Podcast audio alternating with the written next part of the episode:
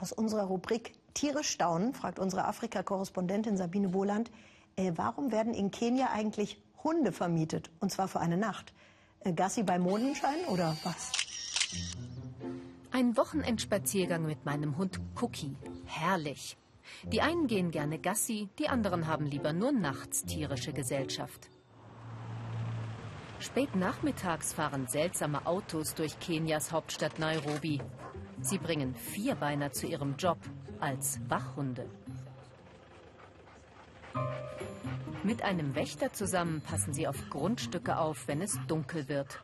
Denn Nairobi, also Nairobi, ist für Kriminalität berühmt berüchtigt.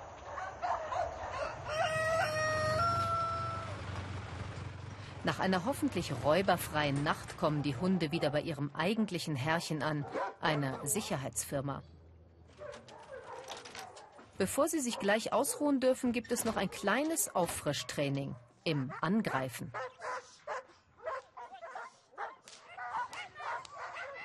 Ein Ausbilder spielt den Bösen in einem bissfesten Anzug. So könnte sich ein Überfall auf das Grundstück eines Kunden abspielen. Die Miethunde werden darauf trainiert, Einbrecher zur Strecke zu bringen, sie aber nicht zu töten. In einer realen Situation hätte ich einen Arm verloren.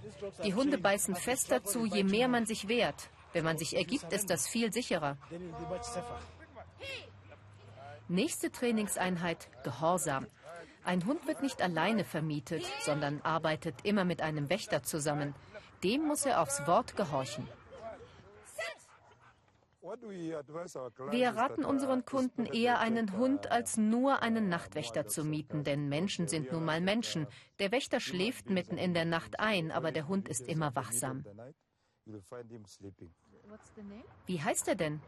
Sorry, das dürfen wir aus Sicherheitsgründen nicht verraten.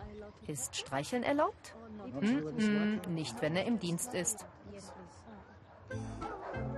Nach dem Training freuen sich die Leihwauwaus, wenn sie gebürstet und gewaschen werden. Allein diese Sicherheitsfirma vermietet jede Nacht 250 Hunde für etwa 650 Euro pro Tier mit Wächter im Monat. Auch Nachwuchs wird gezüchtet. Besonders beliebt sind Rottweiler und Schäferhunde. Eignen sich denn alle gleich gut zum Vermieten? Nach einiger Zeit sieht man, welcher Hund gut als Wächter ist, welcher gut als Drogenschnüffelhund und welcher sich nur gut als Haustier eignet. Ich glaube, dafür habe ich das perfekte Exemplar erwischt. Ist ja auch nicht gemietet.